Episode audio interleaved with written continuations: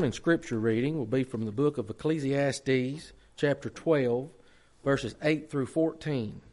Ecclesiastes 12, 8 through 14. I'll be reading from the New King James Version.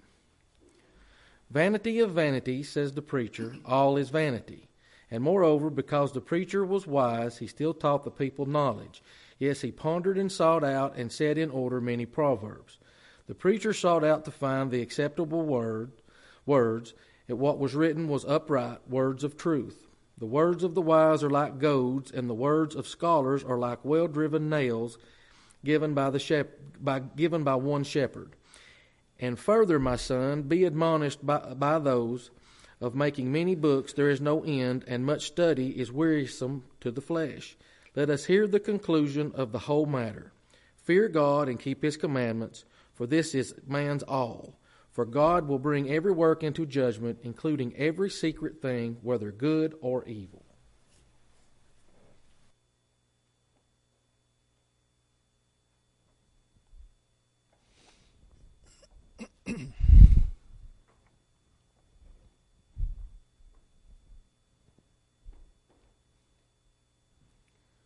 Have you ever noticed when problems big problems, disasters happen in this life, most people lose focus on the big picture and they begin to narrow their view to immediate problems at hand.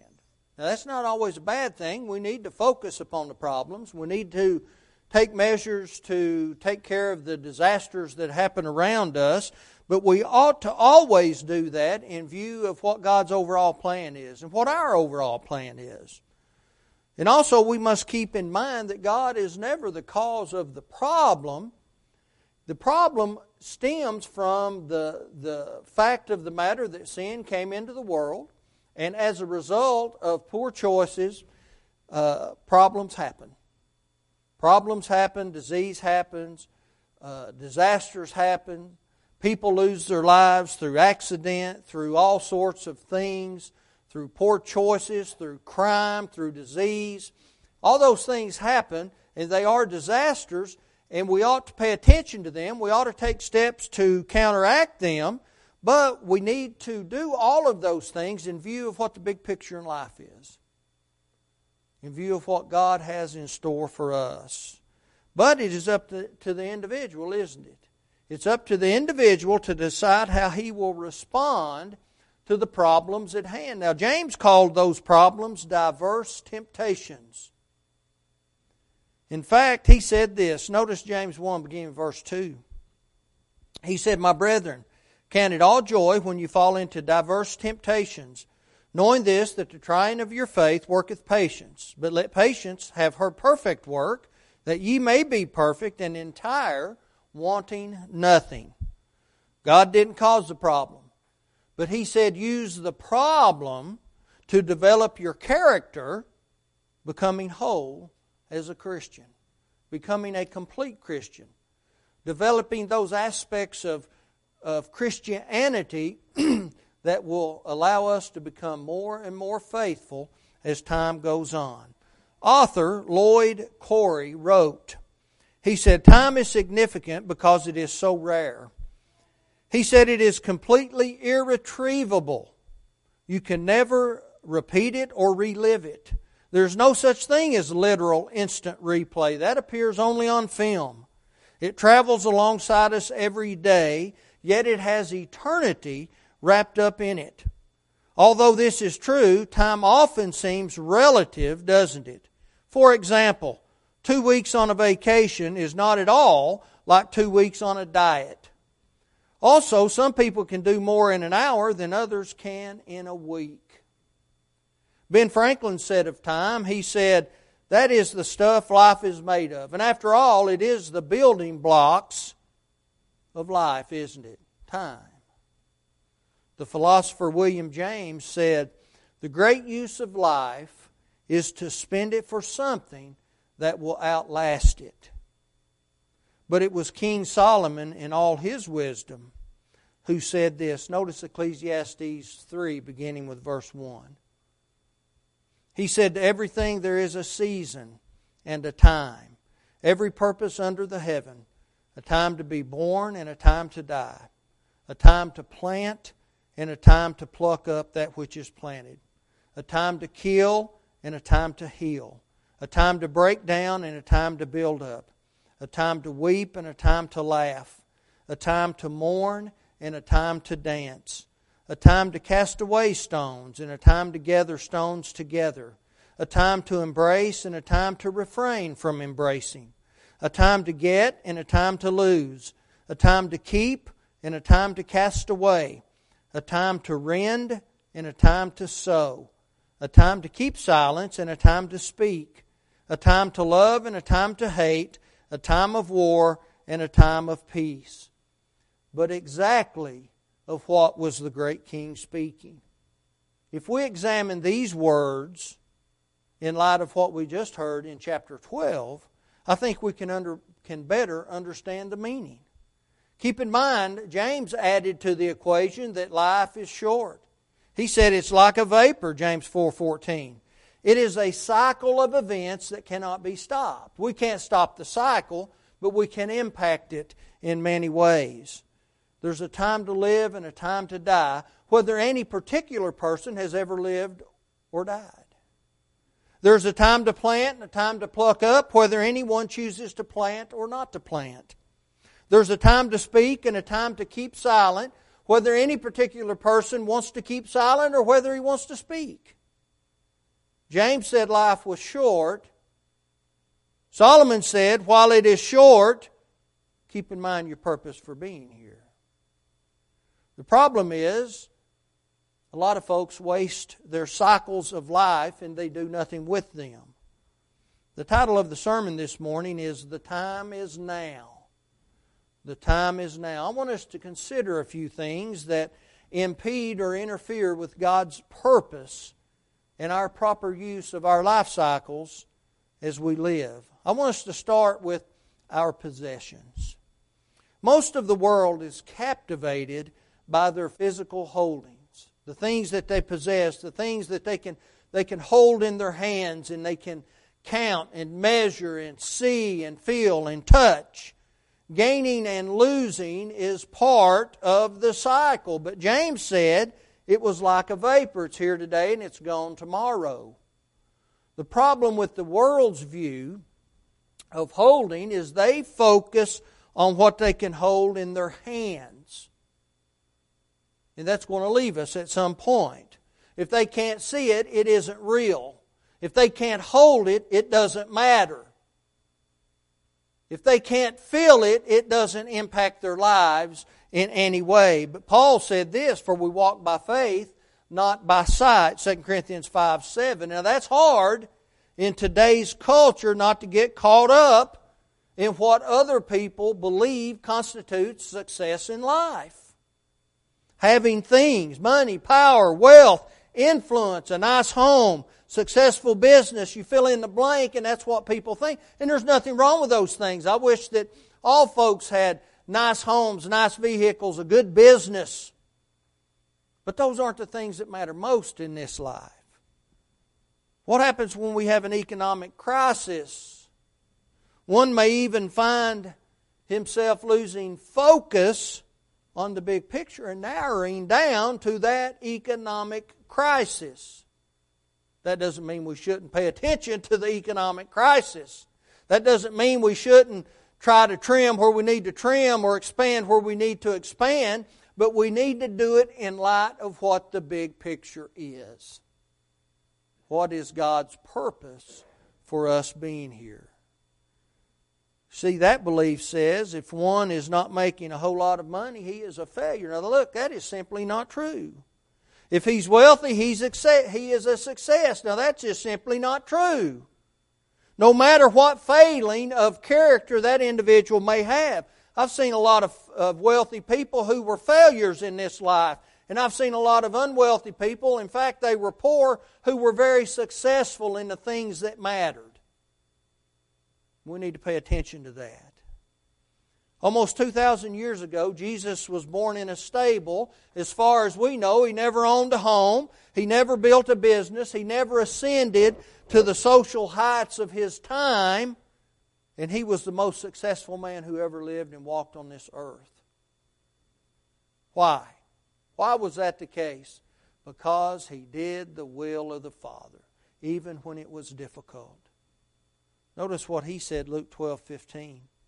Take heed and beware of covetousness, for man's life consisteth not in the abundance of the things which he possesseth. There's nothing wrong with possessing things. But is that where we lay our claim? He spoke about the rich man who ignored his duties to God and he focused upon his earthly holdings. And then God said this Thou fool, this night thou, thy soul shall be required of thee. Then whose things shall those be which thou hast provided? Luke 12, verse 20. Listen, let's not miss out on the sarcasm in that statement. Who provided those things? It wasn't the rich fool, it was God who provided them. Now, who are they going to go to? When you leave this world, you're not in need of anything physical.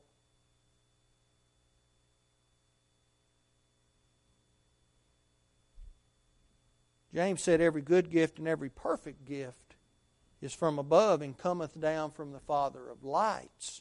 James 1:17. Solomon said there's a time to make money and to have things, but that wasn't the purpose God placed people in the world. He blessed us with it. He's given it to us, but that's not our purpose. Let's remember our ultimate possession ought to be heaven. That is where we need to be, not our physical holdings.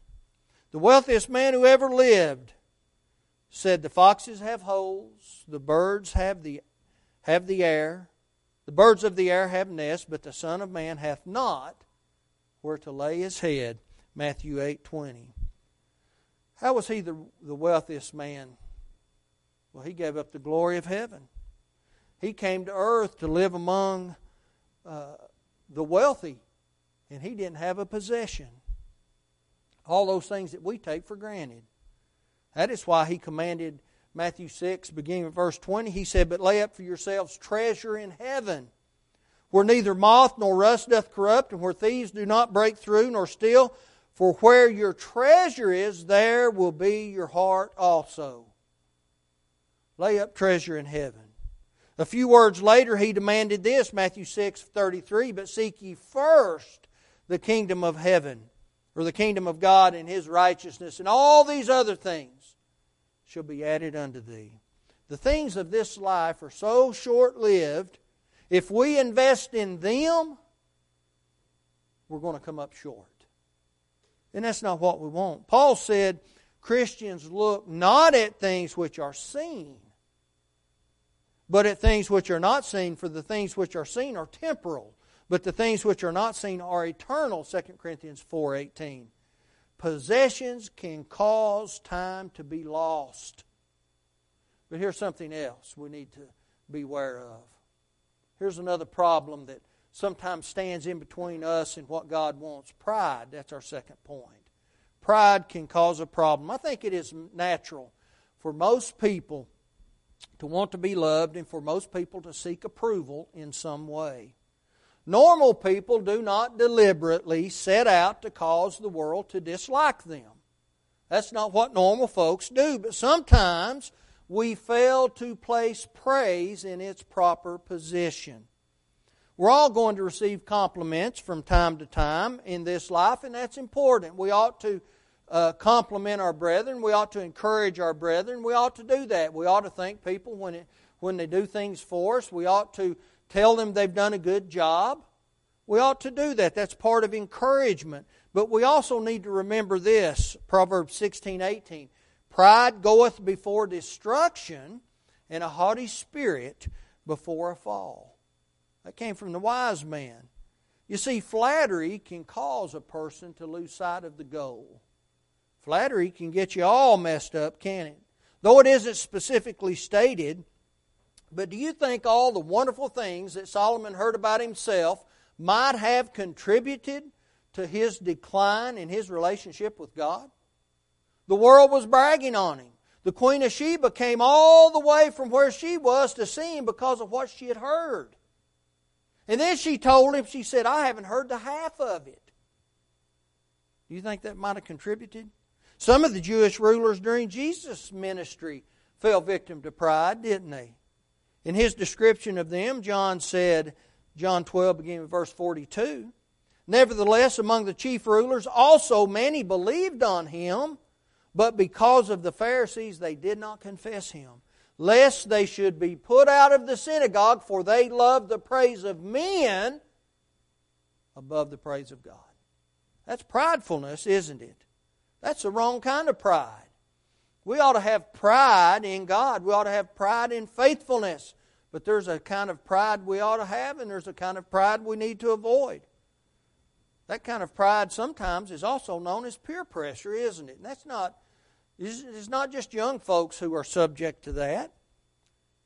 It's hard to stand among those who aren't following after God and to continue to do the right things, isn't it? Peter gave in to peer pressure. You recall the time when he refused to eat with the Gentiles because those from James had come down from Jerusalem. Galatians 2, beginning with verse 2 and following. Paul said, I withstood him to the face because he was to be blamed.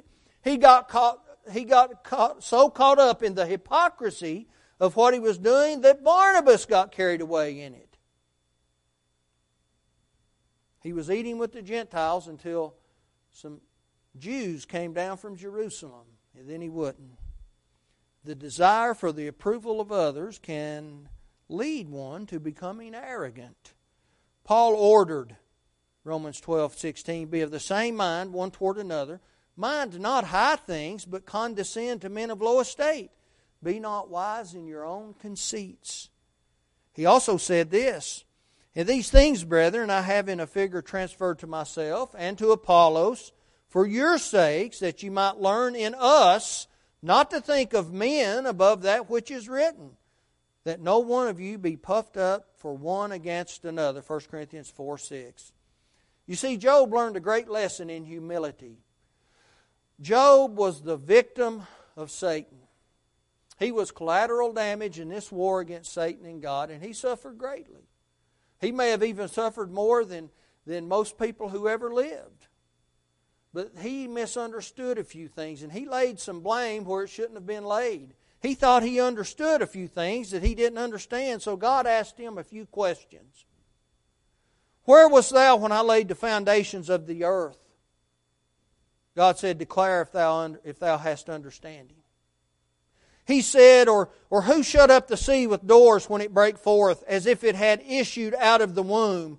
When I made the cloud, the garment thereof, in thick darkness, a swaddling band for it, and break up for it my decreed place, and set bars and doors, and said, Hitherto shalt thou come, but no further and here shall thy proud waves be stayed.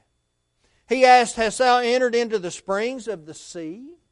Or hast thou walked in search of the depth? Have the, great, have the gates of death been opened unto thee? Or hast thou seen the doors of the shadow of death?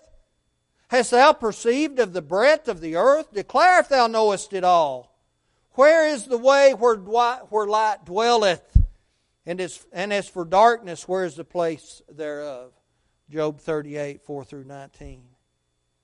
God wasn't looking for an answer. He wanted Job to understand a few things. He got it wrong.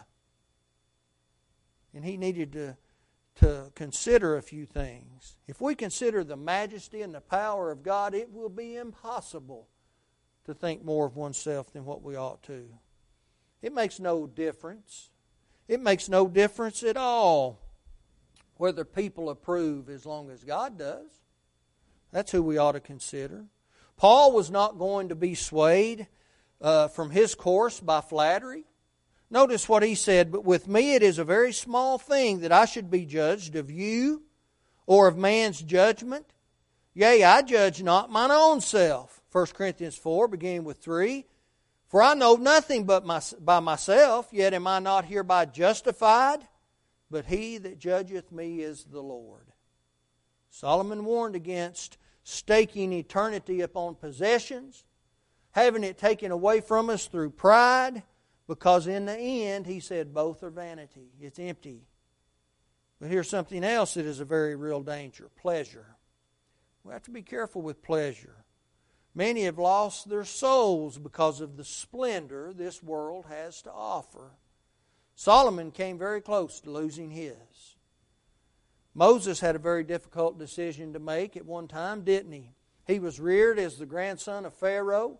He was brought up in the, in the, the palace, but he was also a Jewish Israelite. He was a member of the Israelite nation, so what would he do? Well, the writer of Hebrews said, By faith, Moses, when he was come to years, refused to be called the son of Pharaoh's daughter, choosing rather to suffer affliction with the people of God than to enjoy the pleasures of sin for a season. Hebrews 11 24 and 25. Notice how Peter described the end of time. He said, But the day of the Lord will come as a thief in the night, in the which the heavens shall pass away with a great noise, and the elements shall melt with a fervent heat. The earth also and the works therein shall be burned up. 2 Peter 3, verse 10. All those things. We go back to the rich fool. Now, whose will all those things be? Well, in the end, there'll be no one's. They won't belong to anybody because they'll be destroyed, they'll be gone.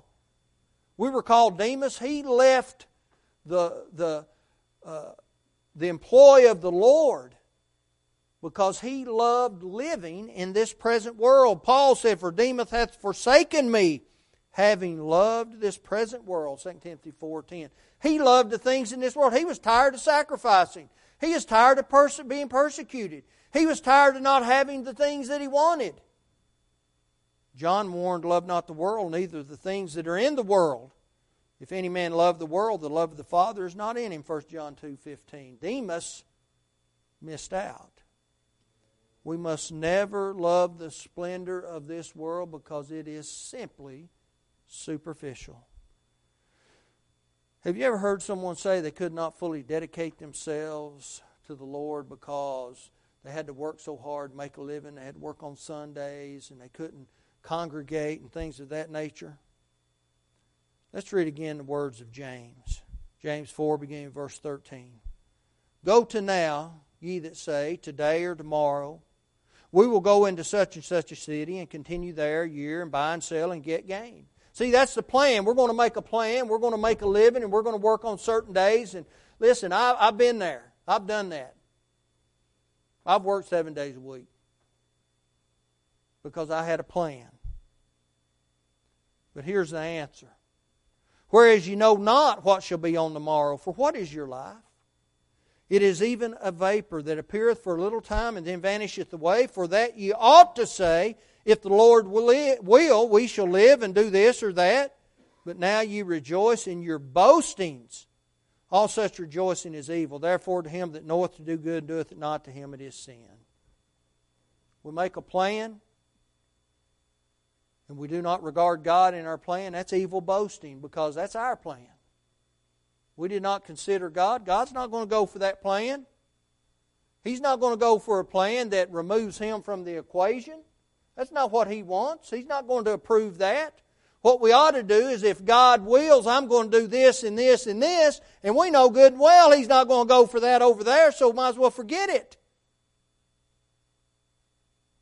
We ought to consider God. Let us not forget what Solomon said on the subject.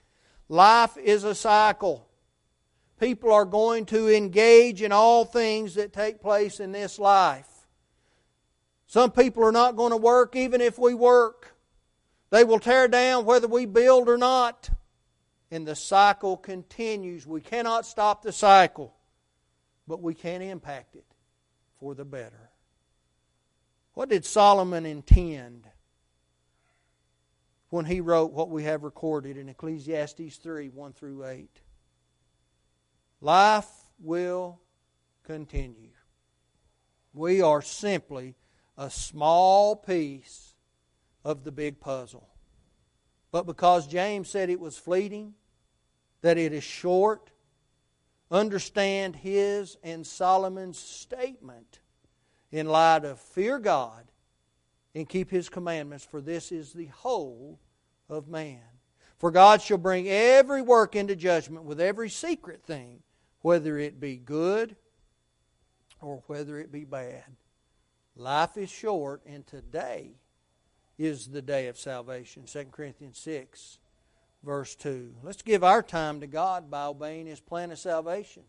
Whether in initial obedience, through faith, repentance, confession, immersion in water, faithful living, or whether it is through the second law of pardon, the time is now as we stand and as we sing.